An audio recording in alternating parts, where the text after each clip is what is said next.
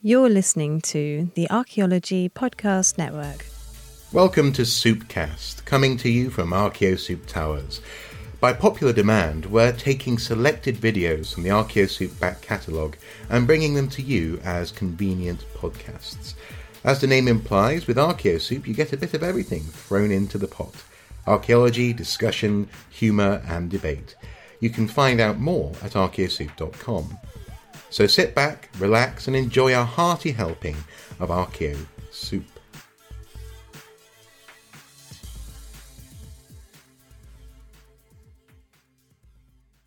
Hello and welcome back to Watching Brief for the week of the 25th of April 2022. I am joined as ever by my fantastic co host, Mr. Andy Brockman, who's been having uh, some gas problems this week as opposed to his normal hot air issue. Thank you, Mark. I think I am. I think I better interpret that for our viewer who speaks to the Mid-Atlantic and American. Uh-huh. Um, by, by, by, by gas, uh, he's talking about the fuel rather than anything biological. yes. Um, it's a domestic, not biological problem. Yes. exactly that. Exactly that. No, no, no. We, no uh, we, we I, I, couldn't record yesterday because we were having. It, it, was third time lucky in getting a new cooker delivered. Yes. Um, so um, hence um, that that was my gas problem. In fact, it wasn't even, even a direct gas problem. The problem with the old cooker was the fact that the oven door had fallen off. Oh, okay, okay. So it was just a it was a hinge problem. Yes, the, yeah. the, the, the, the whole future of House Brockman hinged on a new cooker door. Oh, very nice, very nice. Uh, but whether we're making terrible puns or not, our watching brief continues. Our weekly well, almost weekly this week effort to bring to you the archaeological news of the week and to discuss and to encourage discussion in the comments below. Uh, and this week we have uh, a few uh, lines to keep an eye on. We have uh, a few links of the week, um, in addition to our, our long standing Disasters Emergency Committee uh, link, as you can see on the screen. Um, and uh, uh, uh, and also as well, we have a broader theme of contested heritage uh, in times of both peace and war. Uh, so, uh, I suppose first of all, the links of the week that we want to highlight this week. Um, in addition to the Disasters Emergency Committee, include the um, ICOMOS International Day for Monuments and Sites theme for 2022 that was heritage and climate. Uh, very pertinent, and um, we've actually there's a there's a couple of articles down there with regards to that um, that, that, that came sort of at the beginning of of last week when we intended on putting this watching brief out. Um, but also as well, the upcoming uh, Council for British Archaeology Festival of Archaeology is uh, well, it's it's it's it's it's not too far off, is it? It's a it's an annual event, and it's well worth checking out. Absolutely, and um, in fact, uh, if you're in the UK and want to register an event, they're taking registrations for the festival as we speak. Mm. Um, details are on the website on the link. Excellent. Now, um, I'm going to be. I'm going to make sure that you're strict here. Okay, we've got some lines to talk about. So, so what lines are we pointing to, and uh, therefore, what should people keep an eye on for the near future? Well, the first line is actually connected with climate, uh, albeit not absolutely directly.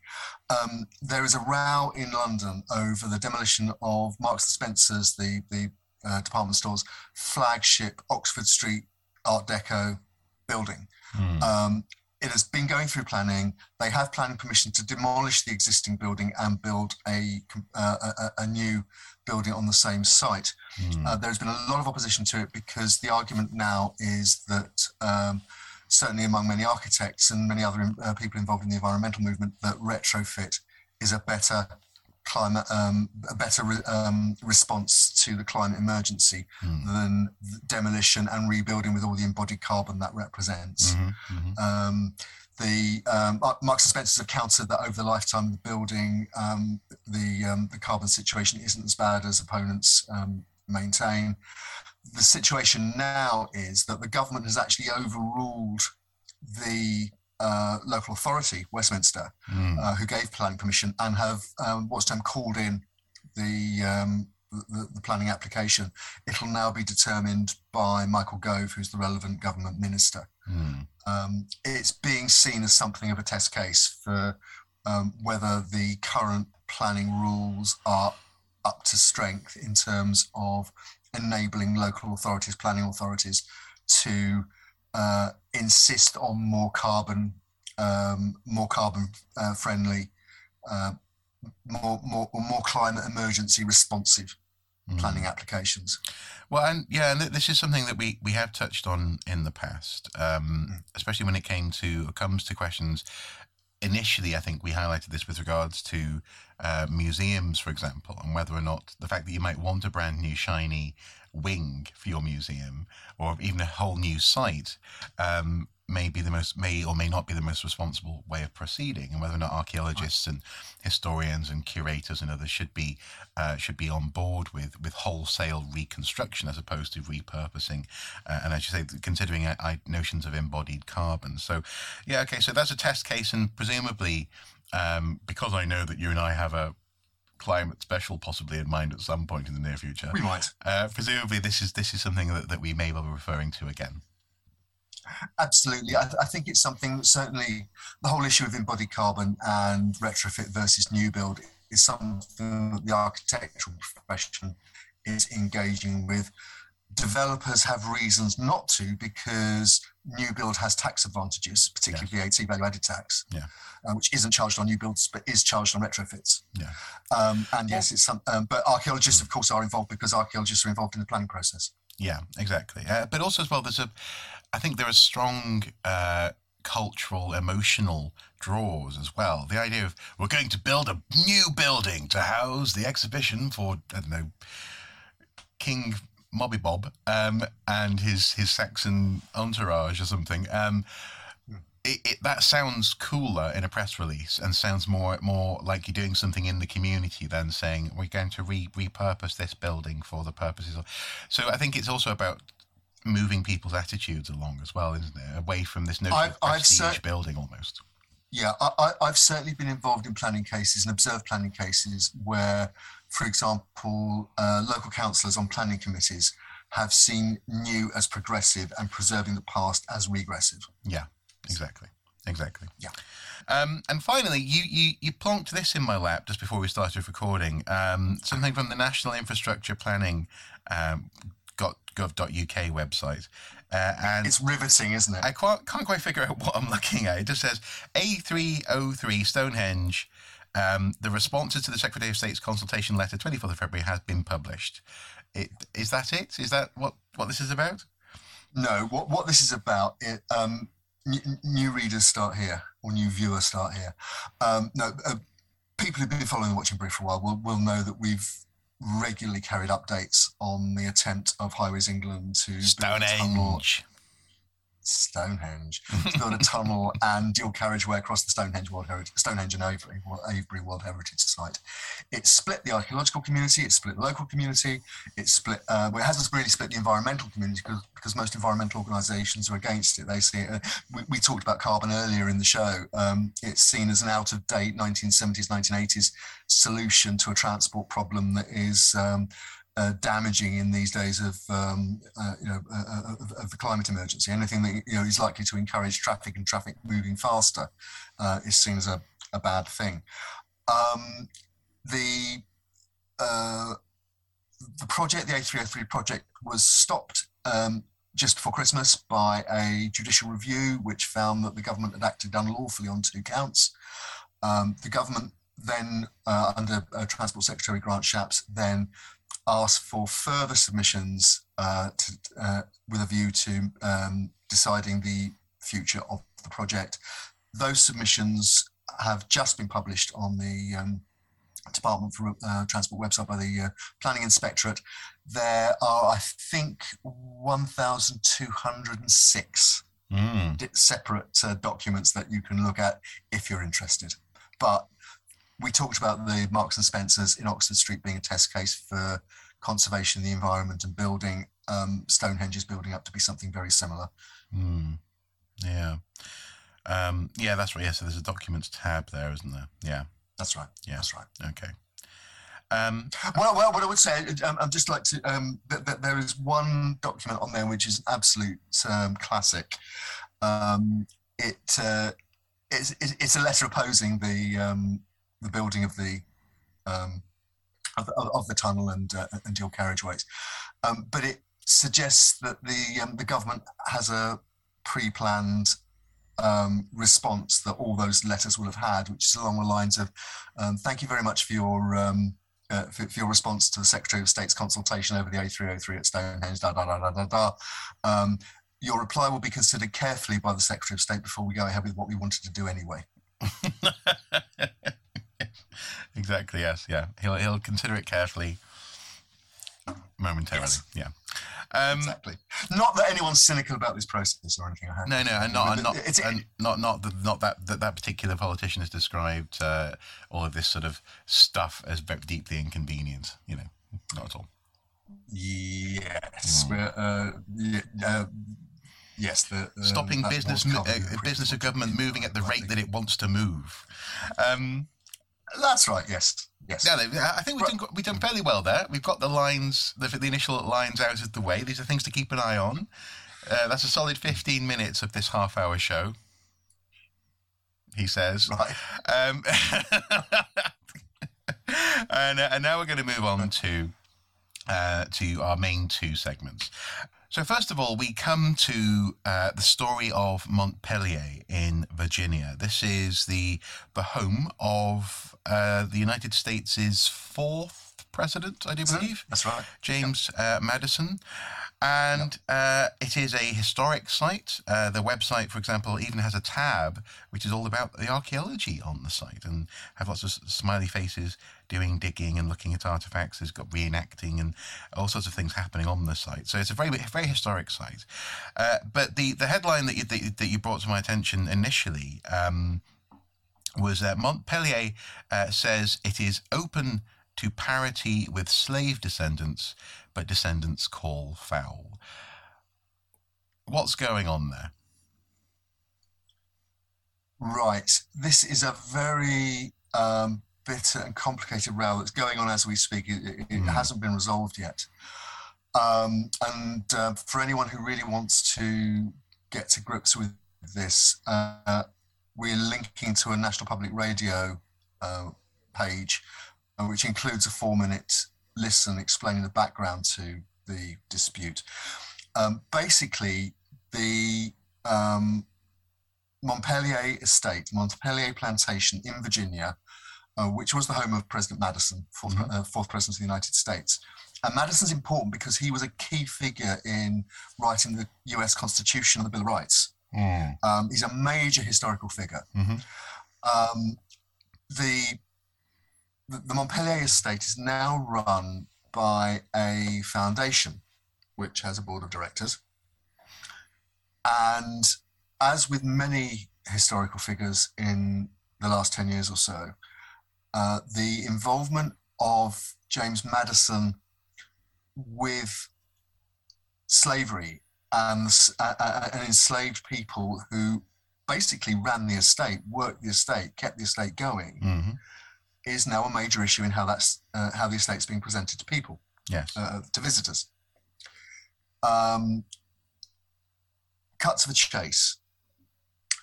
Last year, a group called the Montpelier Descendants Committee, who represent around 300 descendants of the enslaved people who worked on the Montpelier estate, mm-hmm.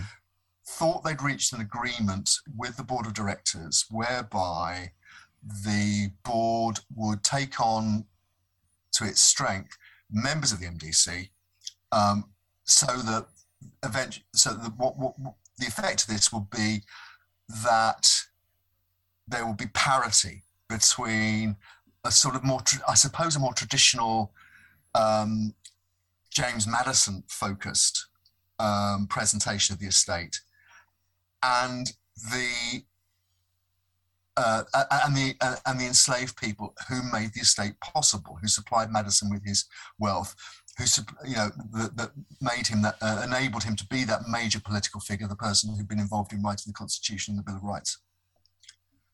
Um, the the current row is that uh, the board of directors are accused of reneging on the agreement. Mm. Mm. Um, the result of that was that senior members of staff, including archaeologists, complained and were fired. Yeah, yeah. And the situation now is that uh, there is a major row um, over the whole issue. Uh, organizations like the Society for American Archaeology, for example, have, have, have come out uh, with statements supporting the sacked staff and the MDC. Yeah. Um, the current board is under a lot of pressure to um, backtrack and, and, and um, re- return to its original, uh, what is claimed to be in its original agreement. Mm. Um, the latest appears to be that they have agreed to take on members of the MDC, but in a way that means that the current board maintains a majority until at least the autumn. Yeah. And the protesters find that unacceptable. And, and, So- and this, this is because they, they can they can put things in place in the meantime that might make further work difficult. That that's right, and, Yeah. and, and, for, and for example, not rehiring the staff that they fired. Exactly, exactly. Yeah, because by then they, they have to have found another job, uh, probably. Yeah. Yes. Um, it is interesting actually to, to see uh, the Society for American Archaeology uh, and how they handled this. Actually, they had uh, uh, a statement initially issued on the 13th of April um, with a PDF version available, so people could sort of download it and share it around. But then they followed that up on the 21st. Um, uh, when the situation had changed again. Um, so they were very much on top of this, and and, and they, they seem to be well, as they said here. Um, these firings are completely unacceptable and constitute an egregious violation of freedom of speech and freedom of academic inquiry. So these are archaeologists in the US supporting open inquiry and freedom of speech, uh, and and and it's interesting because uh, you know things similar things happen are happening at the moment in, in this country when it comes to, for example, especially national trust properties. There are some people Yes. who are being very loud about whether or not we should be learning the full context of the history of a house, as opposed to the fact that it, it essentially looks like something from a Jane Austen uh, denouement, uh, you know, where the hero and the heroine uh, live happily ever after. Um, and uh, often these conversations they lead to uh, quite emotive um, back and forth, and and and very rarely actually are they, are they are they resolved in a way which which which satisfies everyone. And at the very Well, I think it's so go- go ahead. Well, I was going to say, I think it's probably worth illustrating what that, that comment you just Mm. made um, by um, looking at some of the quotes that is on the M- on the NPR uh, account of what's been going on. Um, the, um, they say suggest that this is a dispute that's been in the in the making for a long time. Mm. Um, they also quote um, Elizabeth Chew, who is one of the employees who was sacked by the current board. Um, what she says is, uh, quote, and this is again, this is all in quotes, so it's, it's well sourced. Um, it's not hearsay. Basically, what they're afraid of is the MDC, the, the, obviously the, the Descendants Committee, taking over the board. Mm. Um, and she goes on to um, allege an environment that the MP, um, NPR describes as rife with racism.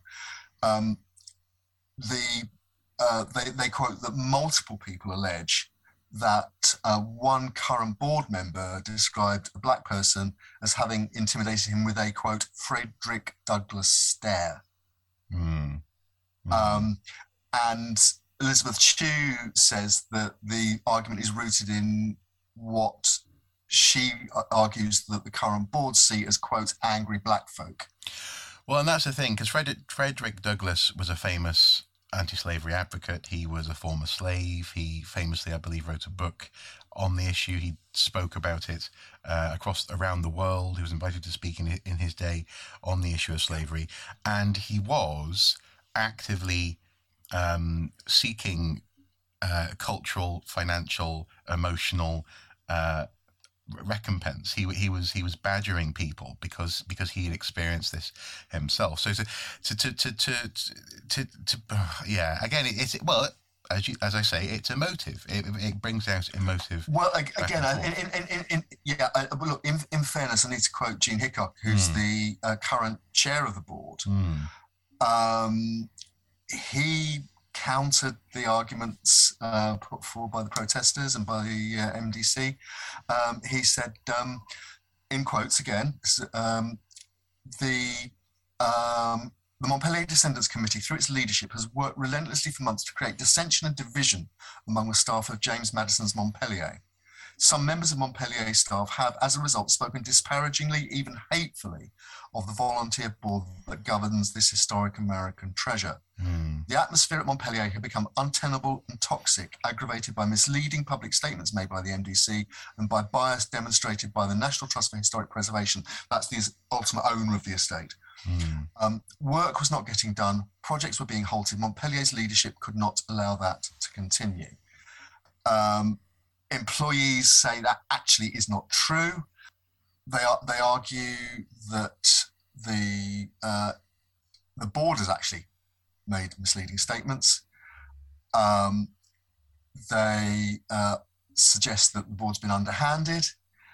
Um, they present themselves, as being kind and caring, and then behind the scenes, when no one's looking, have been simply bullying and trying to intimidate and foster an atmosphere of fear and just a toxic working environment. That's um, Matt Reeves, uh, who's one of the, another one of the staff that was uh, terminated. He was the director of archaeology and landscape restoration. Mm. Mm. And ultimately, all of this comes about because people really care about the past, and they care about the story that they are are thinking of as being most important in a given situation or a given site. And for the most part, unfortunately, people tend to think that history tends to be one narrative, one story, one particular strand. Uh, mm.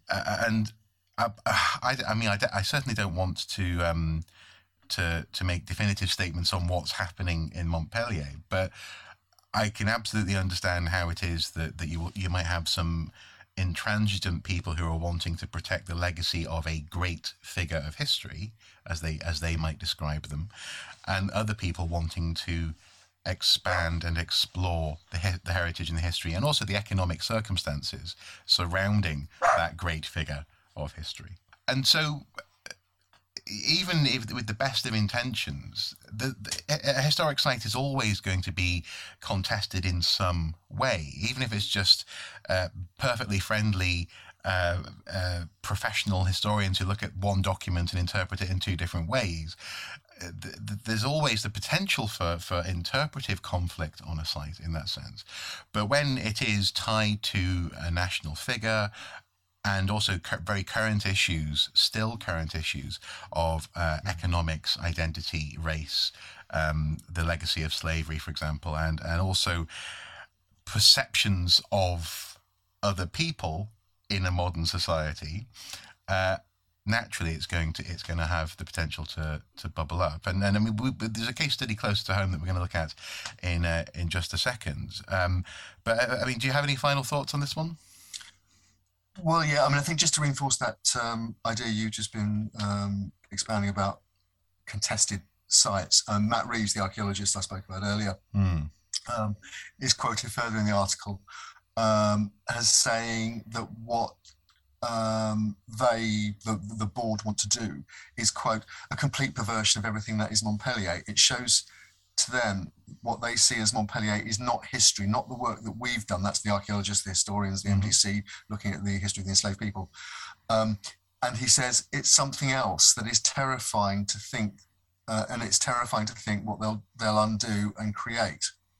Um, in other words, that the, the, the work that has been done to not foreground, but just include appropriately the mm. lives of those enslaved Africans, mm, mm. Um, those enslaved people, mm. um, is somehow going to be, again, backgrounded to uh, bring President Madison back to the fore. Hmm.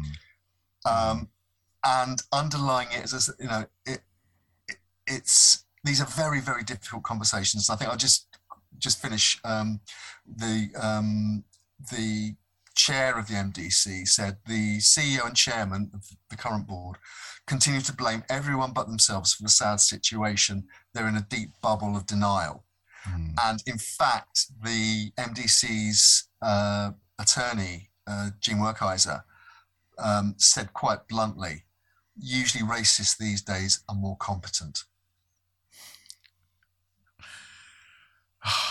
Which itself isn't, yeah, Uh, it it it gets messy, doesn't it? And it's very very messy. Yes. Yeah, and I mean, th- th- this reminded us of a of a story that's happening at the moment here in a place called Stroud, um, where uh, Stroud District Council um, is set to recommend the removal of a clock. And this is a clock um, that's been in the headline here. It's called the Black Boy Clock, um, a 248 year old clock.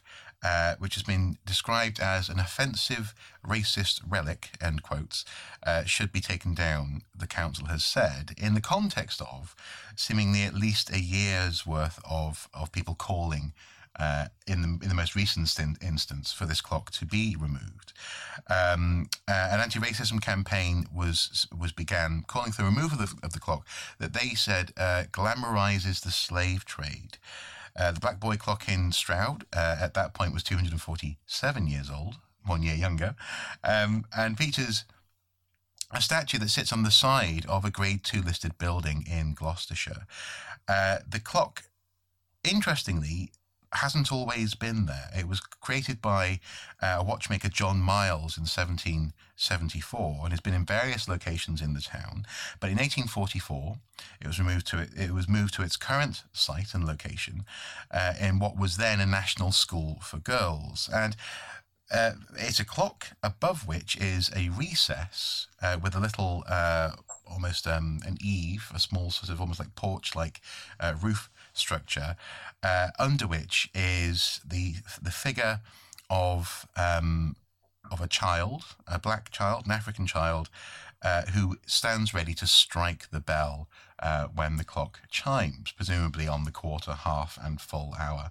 Um, this this this this figure will act, and again, it becomes quite difficult because 1844 is a long time ago. You know, it's certainly more than a lifetime ago. So for some people, that is just where the clock has always been. For some people, uh, this is a, uh, a, a, a, relic uh, of, of, a, of a bygone attitude. Uh, but also for others, it's a very current um, uh, demonstration of, of current issues. And for example, uh, one person described the boy as, as being um, um, restrained at the neck by a cord which is attached to the building. Uh, but as far as we can tell from images, at least, this may this may in fact simply be there to ensure that the statue doesn't fall over. I don't think this is necessarily part of the depiction of uh, of an African person um, from the 1700s. But that said, though, the quality of the depiction, as as you pointed out, isn't particularly good anyway, is it? It's not actually it's not actually a picture of a of a real human in that sense. You you look at the image now with 21st century eyes, and it looks like a very sort of rustic image of a a fantasy of what a black person actually looked like, created by somebody who probably ha- hadn't met many, if any, black people in their in their everyday life, but maybe was familiar with the sort of patronising images that you found on broadsheets and mm. uh, and so on, mm. and and, it, and it's contemporary. And what, I think one of the reasons it's it's distasteful to look at now, um, obviously it, it's it was created before slavery was abolished in Britain and British Empire. Um, it is also from a time when, if you look at portraits of aristocrats, you sometimes find, for example, um, that they're portrayed with black servants, often children, um, who are almost dressed up as mascots. Um, you know, uh, uh they're, they're, they're, there as a, a, a, one of the um, badges of, uh, of, of, of, of, wealth, uh, like mm. you know, being followed by a hunting dog. You're followed by a hunting dog and your black child slave. It's well, really offensive in modern eyes. Well, almost like an accessory. Yeah, that's right. A fashion accessory. Yes, a fashion accessory. That's a very good way of describing it. Actually, yeah. yeah. Mm. These, these are human beings being treated as fashion accessories mm. and having no choice about it and having no agency in it. Mm. So that's the that's the cultural background of this thing. So yes, of course, it's very upsetting and offensive to modernized. Uh, it's complicated by a number of things. One is the um, fact that it, it, this is a, a, rare structure. The clock mechanism is in itself rare. Mm-hmm. And it's on a grade two listed building, which means that any changes, including removing the figure, require schedule um, listed building consent. Mm-hmm. Mm-hmm. Now, that means that the uh, any decision would have to be decided by the Secretary of State, currently Nadine Dorries. um, Sorry, Nadine Dynamite Doris. That is that would be. Di- Dynamite Doris. yeah, know, the Secretary of State for, for Culture. Oh, but you say you really caught me out with that one. Go on. Um, and of course, she she yeah she'd be very sensitive about this. I'm sure. Well, she she is the one of the leading proponents in the cabinet. We understand of the so-called culture war. Part of the culture war is to retain and explain. Yeah. Um, and in and in fact, historic England have uh, expressed concerns about the impact of removal on the integrity and significance of the, of the building. They say that, for example, it would harm the significance of the listed building and the character of the conservation area. That you know, there, there are two statutory characteristics of this mm. location mm. that make it more complicated than otherwise to, to, to move this this piece. Mm. Um, the local MP um, it also follows the government line, uh, Siobhan Baillie. Um, she says that she quotes uh, remove, uh, opposes the removal of history and statues. To do so serves no purpose other than to allow some people to decide or be selective with history or decide what is most comfortable and cause no offence. That I mean, um, as we've discussed in previous watching briefs, that's not the issue, and also you shouldn't conflate history and statues as being the same thing. But in this instance, what's interesting as well is that, the, I mean, this is and this is really crucial. This is where, again, these knotty issues have to be really carefully examined. Um, as, as much as I, I am uncomfortable with that image, I wouldn't ask for it to be removed. So she, so the MP can can jog on, please. Thank you very much. In so much as um, at the very least here it says what uh, the, the verific it could not be verified that this is actually supposed to be a slave it, it could be a very low paid employee, as it were, that uh, being depicted in this instance. Um, whatever the inspiration or its origin, said Stroud Council, I believe, um, it has to be remembered that without a doubt the boy's image came indirectly or indirectly through the influence of slavery and colonialism nonetheless. So it comes down to then, I suppose, a legitimate question as to what the, the current culture and society and um, the the the people of Stroud think about these matters and these issues. And then th- this is where this matter of statues, and as we've touched on previously, uh, seemingly endlessly in some ways in this in this country, Colston, etc. Uh, is is it is at what point is it okay for a, for a community to decide to change something? Um, because after all, history is the story of changes, uh, and also in this instance, the clock, for example, has been in different places at different times. So, so there's a lot to weigh up and to balance. And so we, th- I think we thought, speaking of balance, we thought we sort of balanced out somewhat the the Montpelier story in terms of complexities that, that yeah, are inherent.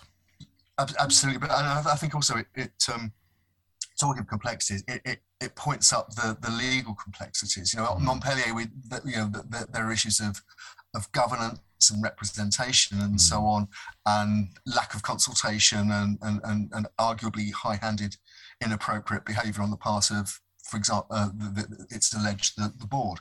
Mm. Here you've got a council that's um, arguably trying to do the right thing in representing different views and giving different views the opportunity to uh, promote themselves within a civil discourse mm. and within a process you have then that um, that process interacting with government. Mm-hmm. in fact, I, I, mentioned Nadine Dorries. There's also um, it, it, listed building consent comes from the Secretary of State for Culture, but planning permission is the Department for Communities and Levelling Up, um, mm. which is um, Michael Gove. Mm. you know, so there are two government departments involved potentially in a government which uh, has a policy of retain and explain. Mm. So you know, it, um, it's it's complicated. We were talking. We, we started off talking about contested heritage. It's very much contested heritage. There's a part of um, of called the Black Country, which is about industrialization. It's about black smoke and soot and so on. It's nothing to do And with coal and stuff. skin Yeah. color and race. It's it's Mm. to do with yeah. It's, it, it's the cradle of the industrial revolution. It's where um, where Ironbridge Gorge can be found, and Mm-hmm. uh, the um, if people are familiar with the Peaky Blinders, the Black Country Living History Museum where all the Peaky Blinders is filmed or was filmed, uh, is is, is um, uh, part of the part of the Black Country as, as the name suggests. Um, there's a town in the Black Country called Stourbridge, which I know very well. And when I first started, uh, first started going there in the 1990s, uh, I went to a local pub, um, Victorian pub called the Labour in Vain. And um, the Labour in Vain had some very beautifully etched glass windows. Um, it was very arts and craft movement style in, in, in terms of the imagery. Mhm. Um, these are probably at least 100 years old Mm. um, very, very well crafted. Um, except that the key image illustrating the idea of labouring in vain was a group of white women surrounding a bathtub in which was a black child, which the, uh, whose skin they were trying to clean. Now, you can imagine that even back in the 1990s, that was a very, very difficult image. Yeah. And I remember sitting actually in, in, in the Labour in Vain um, with a family friend who actually was a um, producer with um, Radio 4 at the time, BBC Radio 4, and um, is of Asian heritage himself. Mm. And we were discussing this image and whether we it, it should become whether we should start talking about it and whether it was possible to do something with the story. Um, so all this while we were trying to watch Manchester United win a football match. Um, he was a Man U fan, I was in neutral. Um, but um, recently, when I went past the pub again, those windows have been taken out, removed. Now, Right. I'm not aware that there was a row over it. Mm. Uh, I don't know where they've gone, um, whether they've been preserved or whether they were destroyed.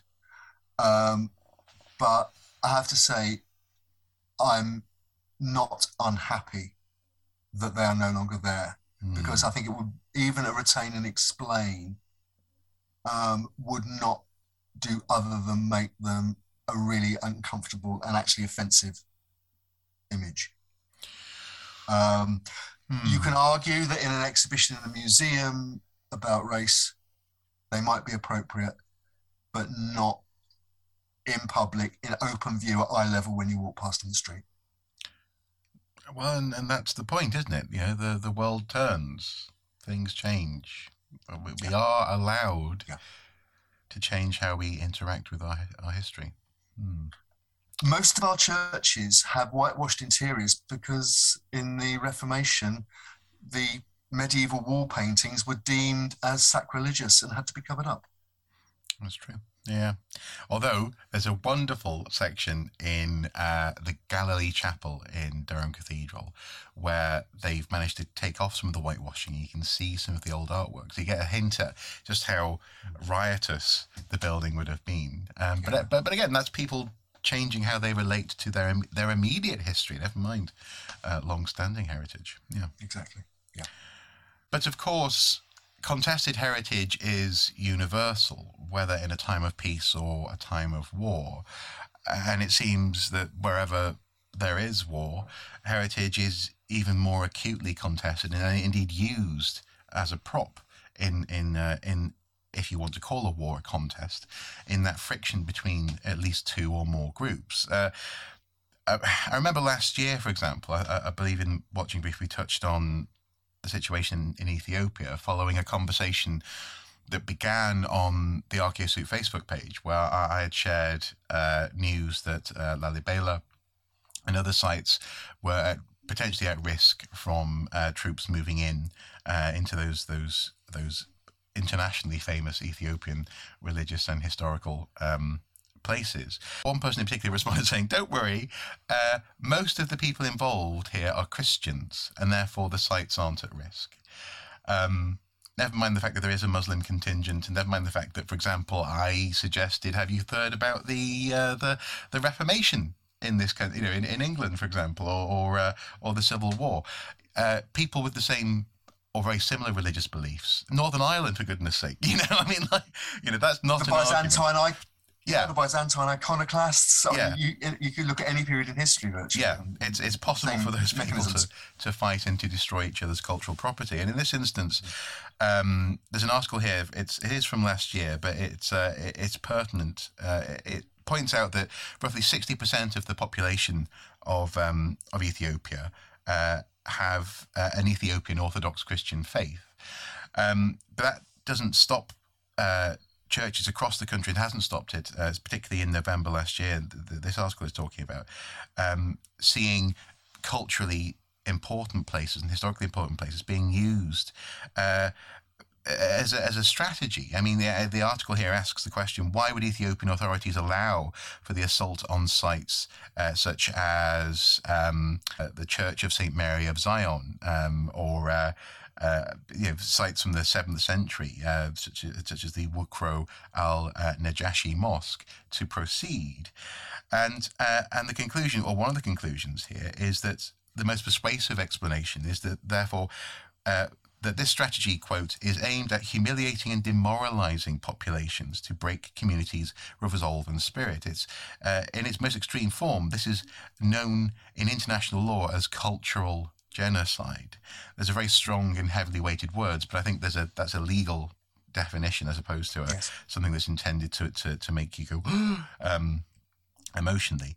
The intended effect is to erase people's attachment to land, uh, uprooting them not only physically but psychologically, religiously, and culturally. I would add there, destroying religious sites is a powerful instrument in this approach. And in this instance, it's it's the, the, conflict in Ethiopia is complicated, and like I said, we have touched on this previously, but it's it, it's ongoing, and, and we're seeing this year similar things uh, being reported, at least in Ukraine.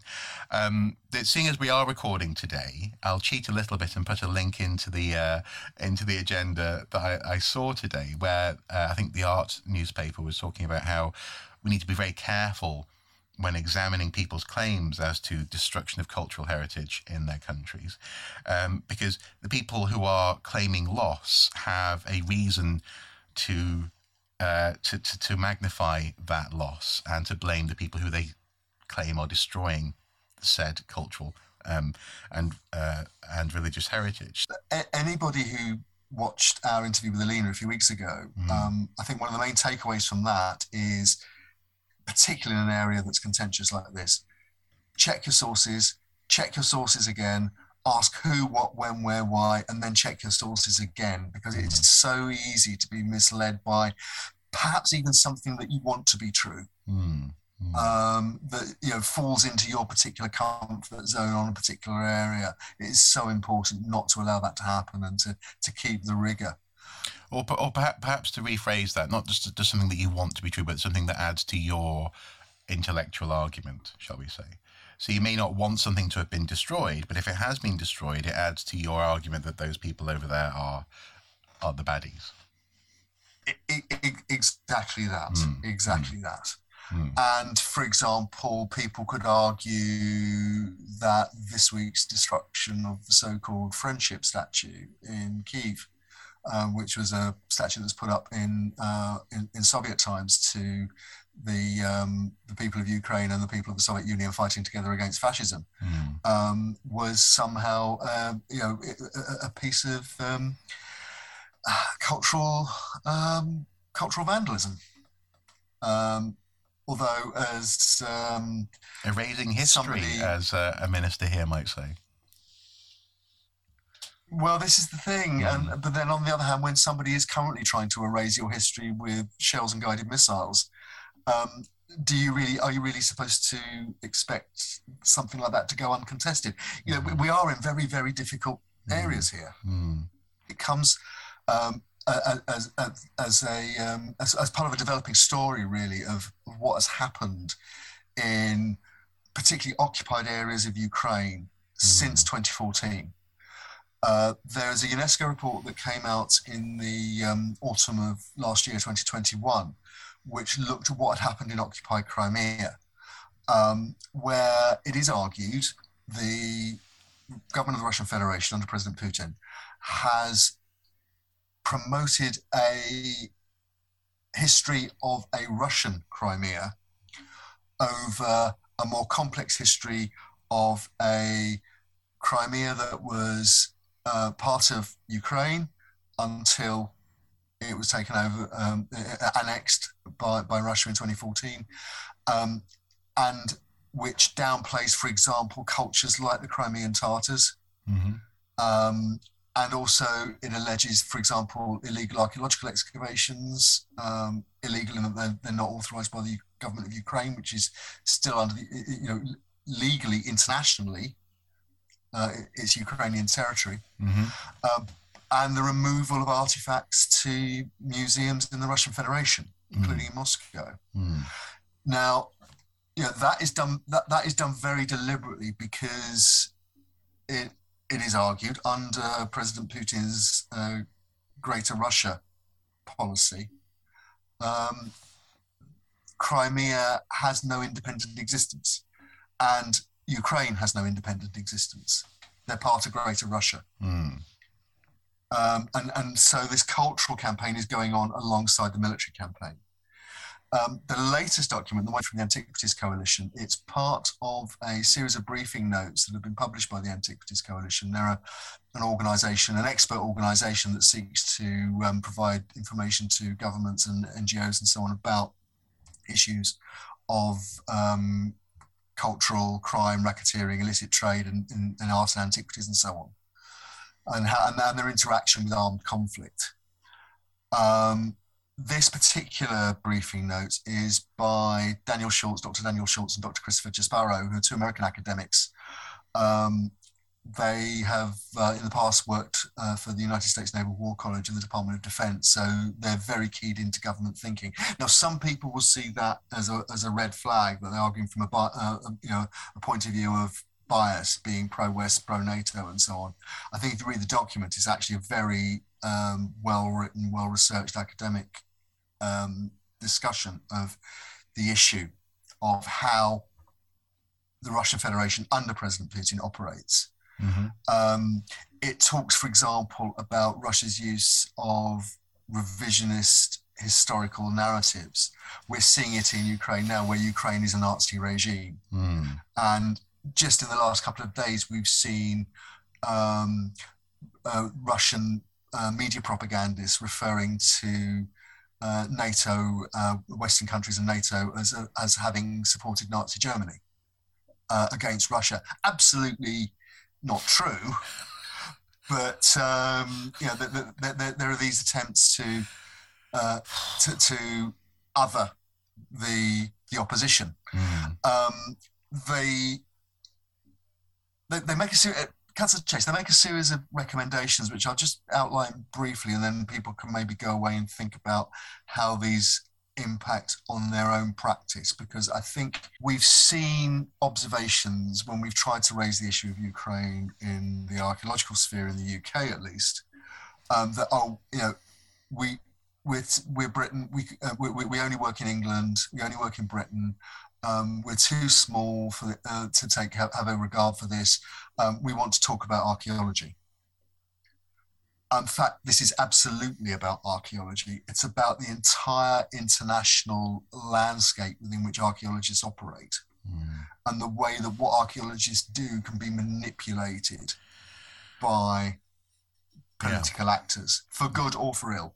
Well, and that's the thing. It, um, it, it, it I, I, I don't think I, I, had fully identified that thread until until a few moments ago, whereby, as you say, everything that we've been talking about in this episode, and it has been a slightly longer than, than planned episode, um, is is about the the the, way in which uh, people alive now, or at any given point in history, relate to their their past and use their past to prove various points in times of peace and in times of his, uh, of war as well and, and conflict.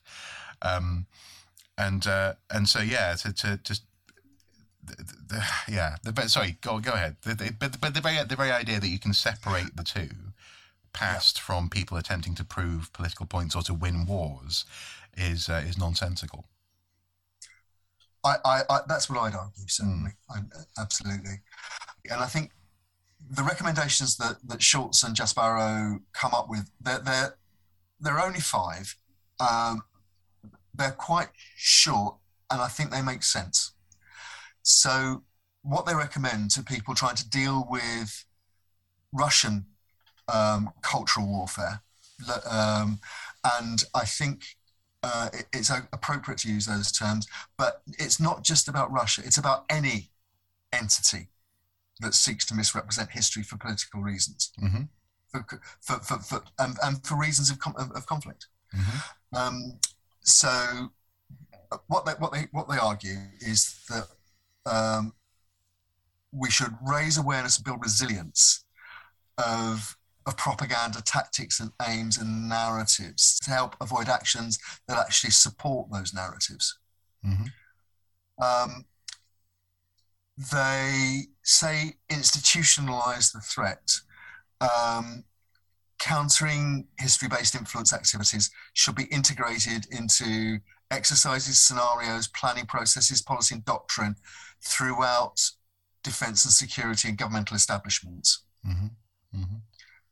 Um, they suggest exploiting opportunities to analyze propaganda narratives um, and understand what the adversary perceives as a threat, mm. um, along with revealing what those narratives suggest about intentions about future actions. That's when you come to, when you have people talking about oh Ukraine never had a historical identity of its own; it was always part of Russia. It's mm-hmm. that kind of argument mm-hmm. that suggests that. If, if, if, you accept that historical argument, then it's very easy to have a special military operation to get rid of the Nazi regime and so on. But, you know, you see how it goes. Yeah. yeah. Um, then it, it, so the first parts really are about building structures, resilience, building is- these issues into planning, and then looking at how what those narratives tell us about what the, how things might turn out. The last two are practical measures that can be taken to counter. Mm-hmm. One is counter messaging, um, which is to basically operate within the narrative framework that you're opposing rather than directly confront, uh, confronting the sort of existential worldviews of the target audience, uh, particularly when they might have been uh, manipulated by years of, of propaganda putting forward a particular view. Mm-hmm. So don't just bash people over the head. Basically, work from within the narratives they're already understanding, and then you know message carefully, effectively within the uh, within those narrative frameworks. Mm-hmm. And finally, and again, this is very counterintuitive, I think, for all of us who work in history and archaeology. Um, it says, avoid overemphasizing history. And I'll quote directly here because it's an important point, and I think it's the one I'd like to leave our audience with. Mm-hmm. It said, that they argue, correcting historical fallacies is important, but it must be made to clear, clear to audiences that adversary appeals to history are irrelevant to discussions of current state, sovereignty, democracy, and self determination. And what, what do you think that means? Uh, in so much as is it is it a case of well we are actually where we are, and we have to have conversations about where we are. Is is that what it's saying? It, exactly. It, it's saying basically, it doesn't matter. You know, if you believe that the fact that you know, the Kievan Rus and Prince Vladimir um, existed and went on to be the foundations of the modern Russian nation state. So what matters now is that a state called Ukraine was created from the in the breakup of the Soviet Union in the 1990s, mm. and is independent and is so and is a sovereign democracy and does not want to be part of Russia. Right. Yes, I see. Yeah. Yeah, and, and that's the important point. Because if, you, st- if you start if you start with the former, you're immediately challenging someone's perception of the world, their identity, their their their exactly. their, their, their theirness, as it were, rather exactly. than talking about you know, well, actually, these people on that street over there simply don't want to be part of your political system. like, exactly. Mm. That's it. Exactly it. Yeah. Mm. Exactly it. Mm. Interesting. Interesting. It's a, very, it's a very interesting paper. I do urge people to read it. Yeah, and there are a couple of other links as well we've put below um, relevant to ongoing uh, efforts. Um, for example, there's the Canadian team that are involved in the global effort to save Ukrainian digital history and so on and so forth. Um, so do do check those out. In case it's not entirely clear, folks at home, we have been having some technical issues this afternoon. Um, and and actually, uh, uh, at times it's felt a little bit like uh, Andy and I have been on a, on a, on slightly parallel tracks in terms of the delay on our calls. So hopefully, um, uh, hopefully, what what our conversation has been about has come across clearly. Uh, but please do continue continue this conversation below in the comments. We're very interested to. To, to genuinely examine these issues of contested history and heritage, and that this is the whole point of this this episode. I, I, I, absolutely, I would say that there there are probably few more important. Issues facing us as historians, as archaeologists, um, in our practice, but also in our everyday lives, actually, and in our everyday relationships with the people we share the planet with, mm. than these issues. Yeah, yeah. We may well share a planet, but we don't necessarily share the best internet connection, unfortunately. Um, um, thank you very much for your time this week, Andy. Uh, thank you, folks at home, for tuning in and for listening. Um, as I say, please do comment below. Please do messages. There's an email below there. Andy's DMs are open. I'm contactable in various ways. Um, if you have any stories that you'd like us to examine or to cover. Um, and is there any hint at what might be coming next, Andy, for the watching brief? Um, I'm going to be mysterious, and uh, uh there, there, there, are. Uh, well, I think there's a major maritime story coming down the tracks, okay. and um, also um, there are always stories about metal detecting coming down the tracks. I see. I see. Interesting. Grand. Thanks for watching, guys. Until next time, do take care. Bye bye.